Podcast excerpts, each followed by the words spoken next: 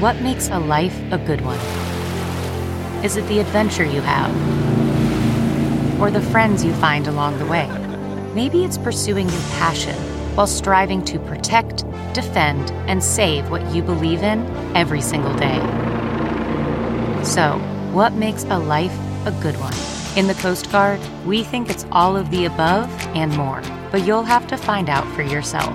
Visit gocoastguard.com to learn more.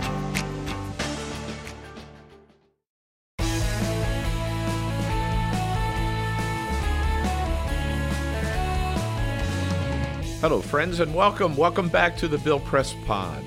We live in historic times. For only the third time in our history, a President of the United States will most surely be impeached by the House of Representatives. Donald J. Trump, accused of abusing the powers of his office by inviting a foreign government to intervene in an American election, and for obstruction of Congress for doing everything he could to prevent the House from exercising its constitutional responsibilities of impeachment. Next, early in 2020, the Senate will convene as a court with the Chief Justice presiding to rule, based on those articles of impeachment, on whether Donald Trump should be thrown out of office. So, how would a Senate trial work and how is it decided? Nobody knows more about the impeachment process than Neal Katyal, former acting Solicitor General of the United States under President Obama, who's argued 39 cases before the Supreme Court and who's the author of the powerful new book, Impeach the Case Against Donald J. Trump. I caught up with Neal Katyal in his office in downtown Washington.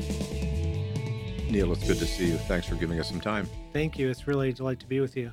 Let me ask you first of all is there any doubt in your mind that President Trump abused uh, the power of the office for his own personal benefit? And if so, how? No doubt. And I ask that having read your book, Impeach, yeah, by the way. So. No doubt at all. It's um, as plain as day. And um, I wrote the book really because I think it's a very simple story and one that Trump is a master of throwing up chaff and obscuring the story. But the story is really simple. It's just the president tried to cheat in the 2020 election, and he tried to do so with the help of a foreign power. Um, and you know that's the that's the heart of what impeachment's all about. And I don't think there's actually even that much dispute about a large number of the facts with respect to what I said. Um, and and that's why the president is trying to attack the process and this and that. And now he's trying to get the Senate to you know, almost not even have a trial, um, you know, something more of a show trial with with, with no witnesses. But I think that's all just a reflection of the basic fact that you've got a president who's gotten caught with his hands in the cookie jar. Um, and uh, and and this is not about cookies. This is about the gravest thing imaginable. You know how we police our executive is often through re-elections, and this reelection he tried to actually get some help, uh, some illegitimate help from a foreign government. And you talk about uh, applying two things to this case. One is the yardstick rule, and then the Pence standard. Let's exactly. talk first about the yardstick rule. Great. So the yardstick rule is, you know, basically what I do on the first day of my law classes. I've been fortunate to teach at Georgetown now for two decades, and you know, law students always come in with their biases. Some favor corporations, some favor the little guy, some favor men, some favor women. you know, there's all we all have, you know, natural inclinations toward one side or the other. And so one of the things you teach law students on day one is, hey, I want you to pretend that, you know, to flip the parties. You know, if you're you know, if you think of yourself as a plaintiff person, go represent the corporation in your head and stand up in class and defend the corporation and vice versa. And the idea is really to just try and get at you know what makes law different than politics it's really one central thing which is that in law you know justice is supposed to be blind i mean the statue mm-hmm. of lady mm-hmm. justice mm-hmm. is literally blindfolded and that the idea there is the same rules apply to you whether you're uh, you know a man or a woman or a democrat or republican or you know whatever and um, and so that's what the yardstick rule basically is it's this idea that just we apply the same yardstick when we're talking about matters of justice. It doesn't matter whether it's Republican or Democrat. And the way I rose, you know, came up with it was Um, you know, uh, 10 days into this new presidency, the president nominated Neil Gorsuch to the Supreme Court. Right. And um, I actually had pri- been privileged to work with him, and I thought he was a real judge. And so I, uh, even though I'm a Democrat and so on, um, and even though he wouldn't have been whom I would have put on the Supreme Court if I were president, Yeah. I recognize we lost the election, and so I went and I um, I formally introduced him at his hearings and wrote an op-ed in the New York Times about it, um, which uh, you know created a lot of enmity among uh, Democrats towards me. And what I said in response was this: I said, "Look, I was privileged to serve as Elena Kagan's deputy solicitor general, and when she was nominated." I was so mad at the Republicans in the Senate who voted against her because I said to myself, you know, here's one of the most qualified people ever to serve on the United States Supreme Court. How dare you vote against her? Um, and some of them did. But my yardstick was if you've got someone with that much caliber and qualification, they should be confirmed to the Supreme Court. And it can't just be about politics and, oh, you lost the election, so you're going to vote against any of the president's nominees. And when it came to Gorsuch, I said, I want to apply that yardstick here. Mhm. I want the same yardstick. And so if I thought it was unfair to vote against Kagan, if I thought that was wrong, then isn't it equally wrong for Democrats to vote against Gorsuch? So that's the origin of the yardstick rule. And and in in the case of impeachment, um, I guess it would be applying the same yardstick to the Trump p- impeachment that you did to the Clinton impeachment. yeah, the- or Bill, you could do, yeah, you could make it even simpler, and the book tries to is just to say, imagine instead of President Trump going and trying to get secret help Mhm. from the Ukrainian government, instead imagine it's President Obama that Right. did it. How would you feel about that? And I can't imagine. I mean, the Republicans who went, you know, lost their marbles when he wore a tan suit. I mean, you know, I can't imagine that uh, anyone would do anything but say that is Right. a core impeachable offense. And I sure hope that Democrats would too if a President Obama did that. Um, I wouldn't be able to look at myself in the mirror if I thought that um, my president, I don't care about politics, if my president did that in, and, uh, you know, and I stood by or I made excuses or something like that.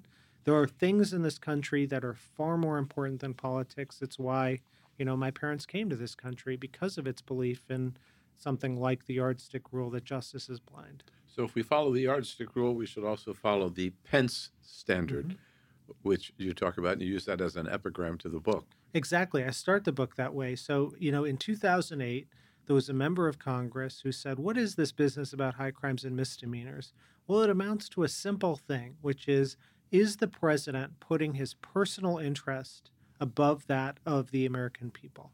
That congressman was Mike Pence. Um, and I think that's exactly the right constitutional standard. You go back all the way to the Philadelphia Convention. Pretty that's simple. what it's re- what it's about. And I think what the debate should be in Congress now is did the president do that? And I think the answer to that is is pretty obvious. Of all what some people would argue, the um, impeachable offenses that Donald Trump has committed, the House Judiciary Committee has only focused on two and named two, and there are two articles of impeachment. Did they make a mistake going so narrow, or is this what is Donald Trump right in calling it impeachment light? No, I don't think they made a mistake. Um, you know, I, I think that was wise. In the book, I advocated for three articles um, and not more. I also believed in a tight case focused on Ukraine. Um, and so, first, I want to talk about that, you know, tight Mhm. case versus something broader with a bunch of articles, and then talk about two versus three. Right. So I said three articles, all focused on Ukraine, because I was worried that m- the Mueller investigation gets confused. It was 22 months.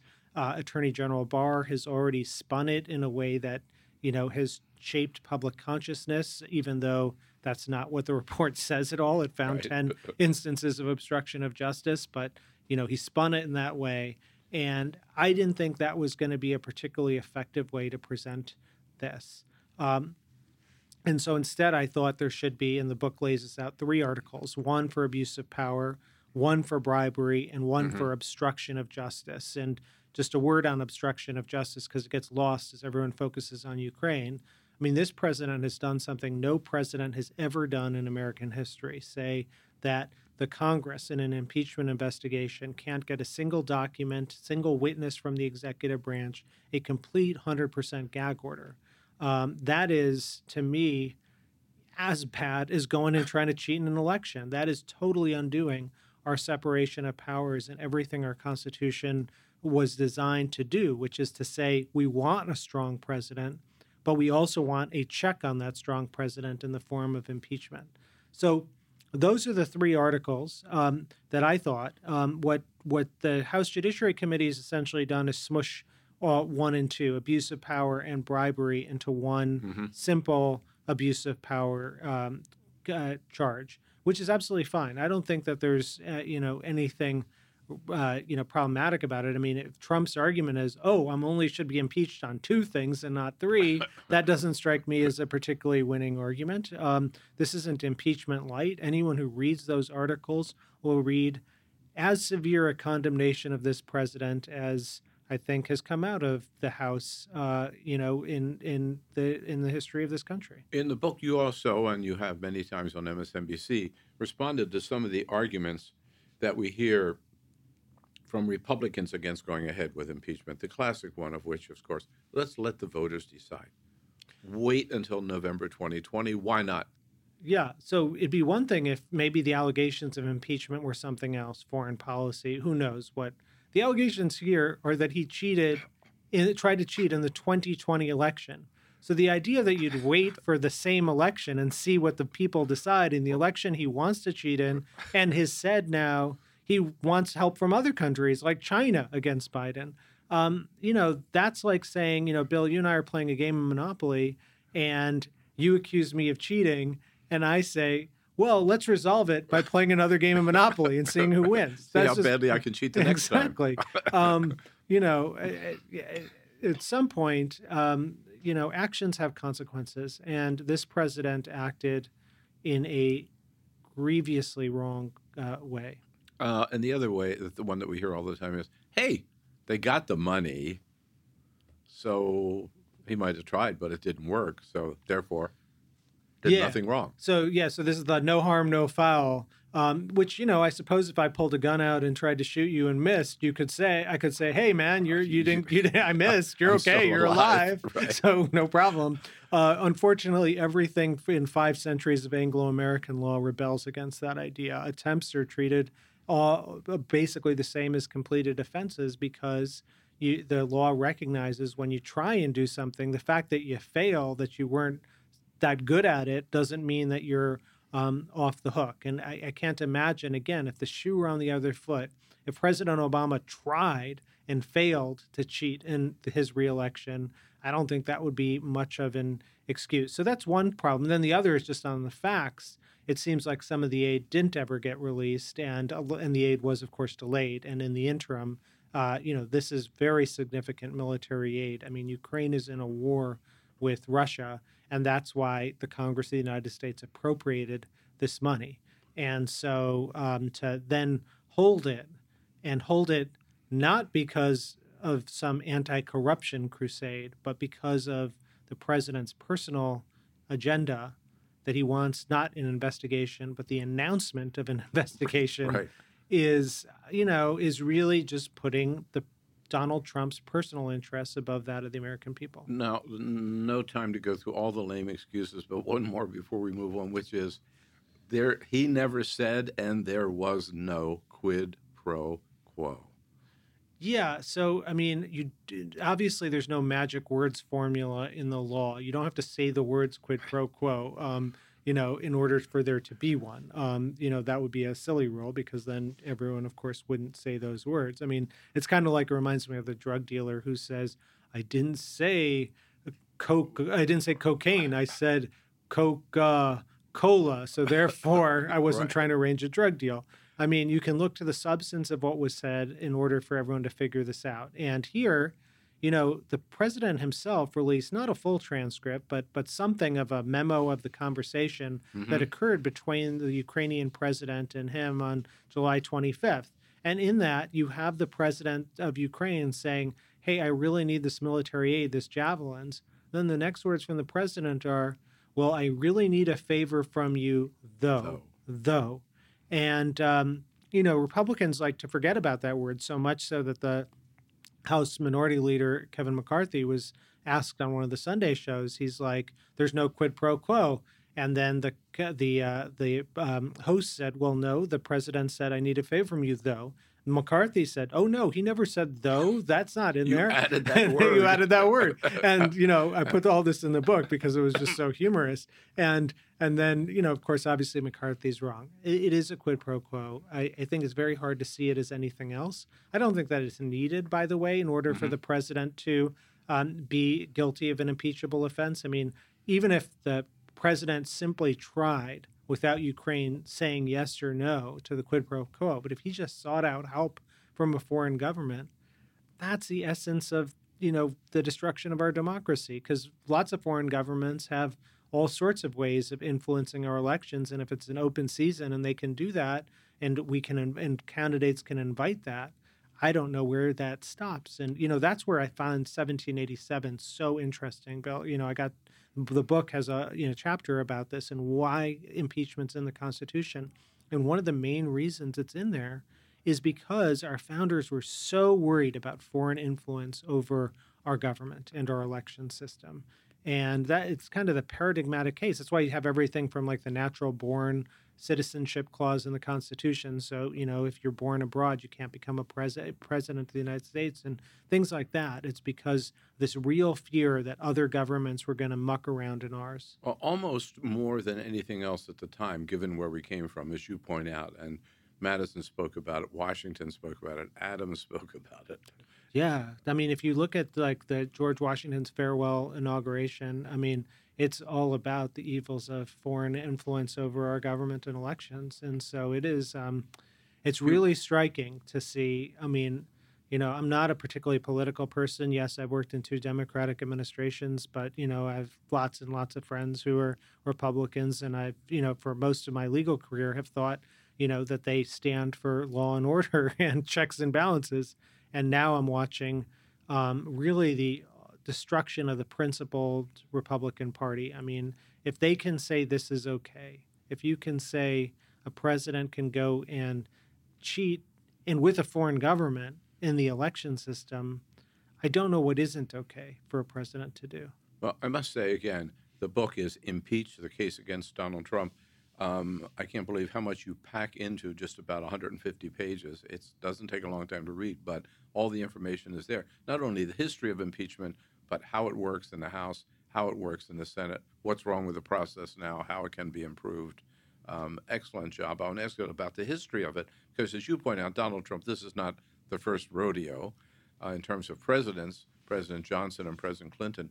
How do you compare the charges against Donald Trump or what he did with the impeachment of Andrew Johnson or Bill Clinton? So, first of all, thank you for the kind words about the book and its conciseness. That was really important to me because honestly, you know, my it's a handbook. And my life is so difficult. I don't have that much time to read nonfiction, and so I wanted to write a book that other people would read in the same apply the same yardstick effectively to me and say, you know, it's got to be really, um, you know, use a lot of compression and not uh, bore people with long exegesis. It's like, you know, in the Supreme Court, I have half an hour to present my case, the whole case, no matter how complicated it is, I have a half hour. And I tried to do the same thing with readers here. I say, look, you only don't have very much time. I want to teach you what you need to know really quickly, in and out. Now, how to compare this against other impeachments? Well, the Johnson one was interesting. Andrew Johnson impeached in 18, 1867.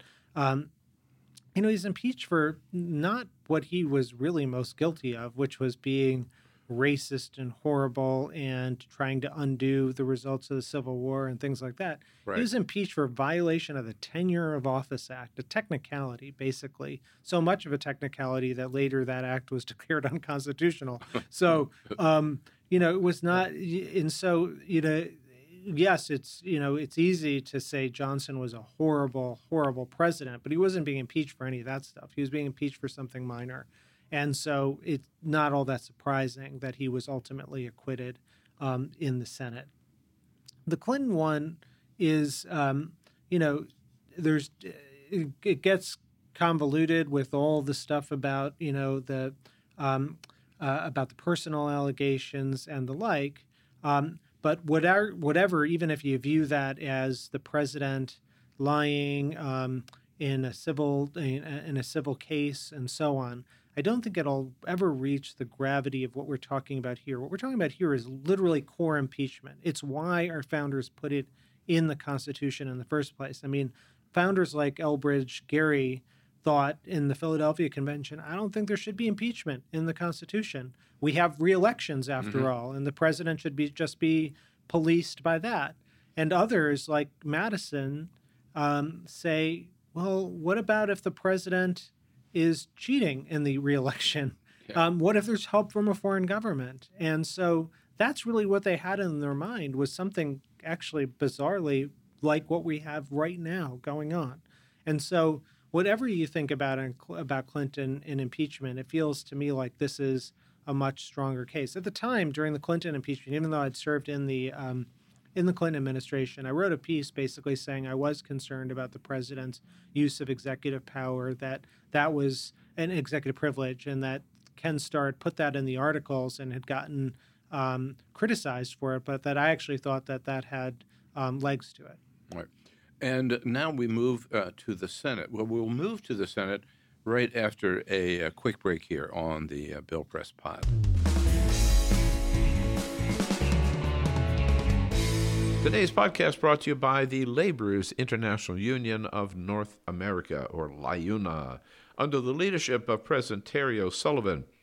LIUNA represents a real powerhouse of workers, some 70,000 public employees, plus half a million skilled construction workers active in uh, building infrastructure, roads, bridges, transit, tunnels, etc., and in the energy field, building solar plants, wind farms, and uh, fossil fuel pipelines. So we salute uh, the members of La LIUNA, thank them for their support of the podcast.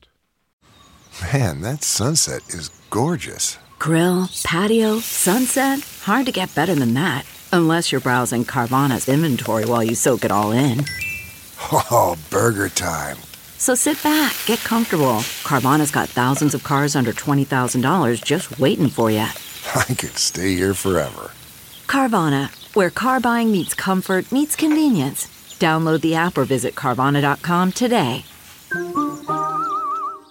CarMax is putting peace of mind back in car shopping by putting you in the driver's seat to find a ride that's right for you. Because at CarMax, we believe you shouldn't just settle for a car, you should love your car. That's why every car we sell is CarMax certified quality so you can be sure with upfront pricing that's the same for every customer. So don't settle. Find love at first drive and start shopping now at CarMax.com. CarMax, the way car buying should be. Okay, picture this. It's Friday afternoon when a thought hits you. I can spend another weekend doing the same old whatever, or I can hop into my all new Hyundai Santa Fe and hit the road. With available H track, all wheel drive, and three row seating, my whole family can head deep into the wild. Conquer the weekend in the all new Hyundai Santa Fe. Visit HyundaiUSA.com or call 562 for more details. Hyundai, there's joy in every journey. Okay, picture this. It's Friday afternoon when a thought hits you. I can spend another weekend doing the same old whatever, or I can hop into my all-new Hyundai Santa Fe and hit the road. With available H-track all-wheel drive and three-row seating, my whole family can head deep into the wild. Conquer the weekend in the all-new Hyundai Santa Fe. Visit HyundaiUSA.com or call 562 for more details. Hyundai, there's joy in every journey.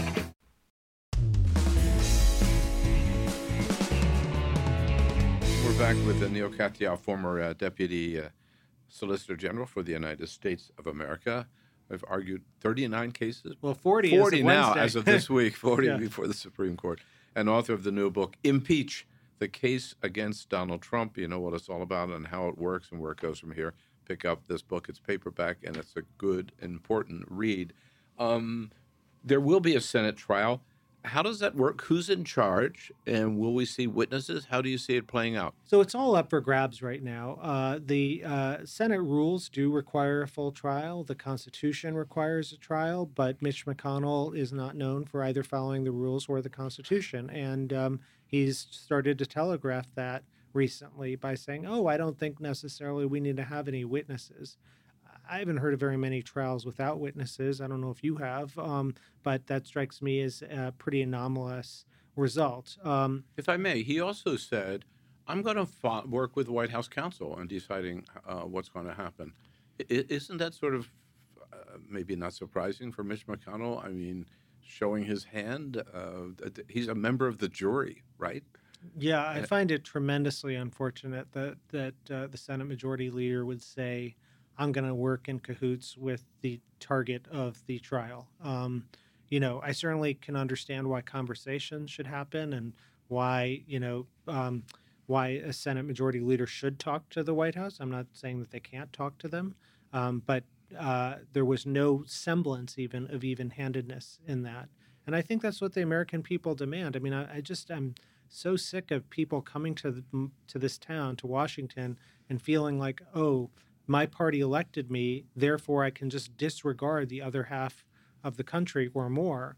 Um, and that's what this president has done, and that's what this Senate Majority Leader is doing. Right. Um, is that akin to jury tampering? Well, it's not jury tampering because impeachment's got a different kind of valence to it. It's got both a legal and a political component. And I think our founders did want that in for that reason. So I don't think jury tampering is the right word to use. Mm-hmm. Um, but I do find the idea that uh, that uh, that the majority leader would only talk to the White House and not even signal any pretense of even-handedness to be ultimately tremendously undemocratic. So we know that uh, the impeachment managers will make their case for impeachment. The president's attorneys, whomever, will make their case against. Maybe witnesses called on either side. Chief Justice presides, and then they vote, and that's it. Correct. That's correct. I mean, and you know, the, you've compressed a lot into that sentence. Yes, right. um, you know, and I think you know one of the really interesting questions is what will the role of the Chief Justice be here? So, you know, I think he himself, um, you know, I've argued 40 cases in front of him. He's so even-handed, and you know, he certainly has made a lot of decisions I disagree with, but they're always based on the law. And um, uh, and I expect he'll preside over these proceedings with a lot of dignity and restraint. Um, he was himself a law clerk to uh, William Rehnquist, um, our last Chief Justice. And Rehnquist, of course, presided over the Clinton impeachment. And in the book, I use this to talk about what we can expect from Chief Justice Roberts, who very much respects, uh, rightly so, Chief Justice Rehnquist. And I think, you know, what Rehnquist said at the end of it was, I did very little and I did it very well in response to a question about what he did during impeachment. And I suspect the chief, uh, the current chief justice, will emulate that. But to the extent that the Senate really tries to dispense with a trial and have something of a show trial with no witnesses or something, I suspect that you know is going to try even the chief justice's patience um, to try and not be involved. One thing I learned from your book is that the so the Senate will take that vote to acquit or convict, which means Donald Trump, if, if convicted, is out of the White House. But there could be another vote which says you can never hold public office again. It, exactly. Our Constitution actually has in in its clause, impeachment clause two different punishments. One is removal from office, um, and then the other is disqualification from future office holding. And so both are available. And you can imagine very interesting. You know, this is more of a, I think a law professor's right. fantasy than it is in reality. But you could say a president. You know, you could say, look, you want to leave it up to the American people uh, in the 2020 election. You can disqualify him. You, you can remove him from being president now, but allow him to run again in 2020. Or you can do the reverse. You can say, well, I'll let you serve out the rest of your term, but please don't do this to our country again. We're going to disqualify you from uh, from running in 2020. You make it also very clear, as did several of the witnesses in front of the uh, House Intelligence Committee, that Donald Trump, perhaps committing an impeachable offense, uh, did not act alone. Um, Bill Barr was very much in the loop. Um, how do you assess the role that Bill Barr is playing in this administration as Attorney General of the United States? Well, that's a big and long question, um, and probably not one I want to get get into here as we talk about impeachment. Um, with respect to impeachment itself, Barr doesn't seem to have played too much of a role. There's two things which we know. One is that sometimes Trump would say to the Ukrainians, "Oh, talk to Barr about Talk- this." right. We don't know that Barr himself had any knowledge of those conversations, and, you know, as opposed to Trump just saying, "Talk to my guy about them." Um, and then the second is, I think, a really difficult question about whether Barr did act as his guy when it comes to Ukraine itself, because this all started with the CIA general counsel making a criminal referral to the Justice Department and saying, We think the president may have committed some crimes. And then the Justice Department did a secret investigation for a memo that uh, cleared him um, by saying that, well, we don't think that this would have been a thing of value from for the Ukrainians to give the president. And I'm sorry, that is a ludicrous legal argument. The idea that a presidential candidate wouldn't benefit, that it has no monetary value um, uh, to ha- to them to have an announcement that their ch- the, the president's chief rival is now under investigation for corruption or something like that. Obviously, that's worth a lot to any political campaign. So that memo, you know, does strike me as incredibly problematic, um, and um, you know, I uh, and I'm concerned about it. Does it also strike you as problematic that uh, the Inspector General of the Justice Department spends two years looking into and investigating charges that the FBI was out to get Donald Trump from the beginning, political bias? That's the reason this whole investigation started. He comes out and says, no, there was no political bias. They had good reasons for looking into this. And the Attorney General says, I disagree. And the FBI was spying, still accuses them of spying on the Trump campaign. Yeah, I don't think any fair-minded person could look at what the attorney general did there and conclude anything but that that was a political, partisan move and one that is so corrosive to everything the Justice Department is about, which is even-handed enforcement of the law. And you know, when the attorney general doesn't get the answer he wants from an independent investigation, to go and then just criticize it and shop for a better answer from another prosecutor, um, you know, that's I think profoundly against the traditions of the department. Uh, two other people that come to mind. One is Rudy Giuliani. His role in this. Um, do you believe that he could be held criminally responsible for some of his actions? Maybe, uh, you know, it's certainly he's under investigation from his own former office. he was I mean, running the show, basically. Rudy. So we we don't know exactly who's running the show, who's implementing the show, Yeah. But you know, but whether or not Trump was running, you know, it sure looks like Trump was one running Running. the show from all of this. But um, but yeah, the idea that this guy who was a legendary lawyer, Rudy Giuliani, is and ran the most elite federal prosecution office, the U.S. Attorney for the Southern District of New York. I mean, this is the position that like the show Billions is based on, and other things. And we're talking about a, a really big deal position.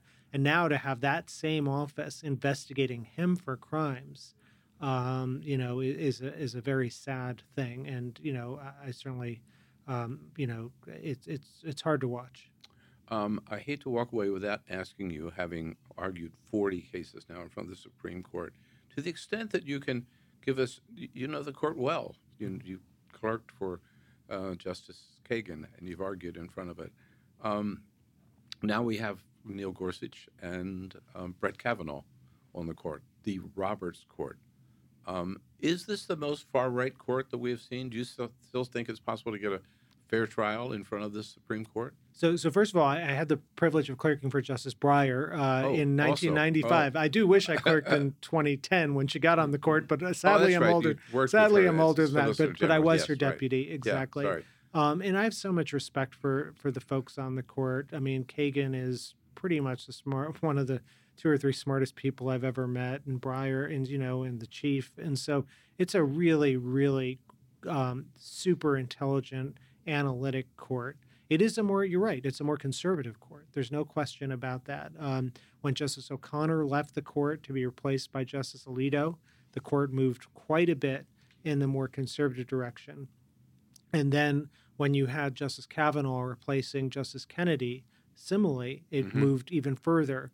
Um, and so we're going to see. The time time will tell exactly how much further it will have moved, but it has moved further.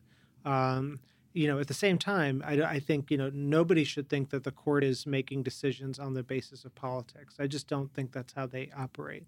Um, they can be they can be more conservative in their ideology, in their legal ideology, um, and you know, for people like me, um, it's very important to understand that ideology and to um, and to make the best arguments from within it, um, and uh, on behalf of a client, and that's you know really what I spend my days doing. And tying this to well, our conversation today about impeachment, one of the issues that maybe come be will probably come before the Supreme Court is this idea of the executive powers and whether the executive has to respond or people that work for the president respond to subpoenas from from Congress. I mean, and we know that Attorney General Barr believes in the unitary executive. Mm-hmm. Um, how do you see th- when that issue comes before this court? Is it going to be an automatic rubber stamp for Donald Trump, or do you think? Uh... Heck, heck no. I hope those issues come before the court because the Trump administration has taken really ludicrous positions when it comes to executive privilege. And there's n- really no doubt in my mind that the Supreme Court will not let them get away with something like that. It reminds me very much of Nixon.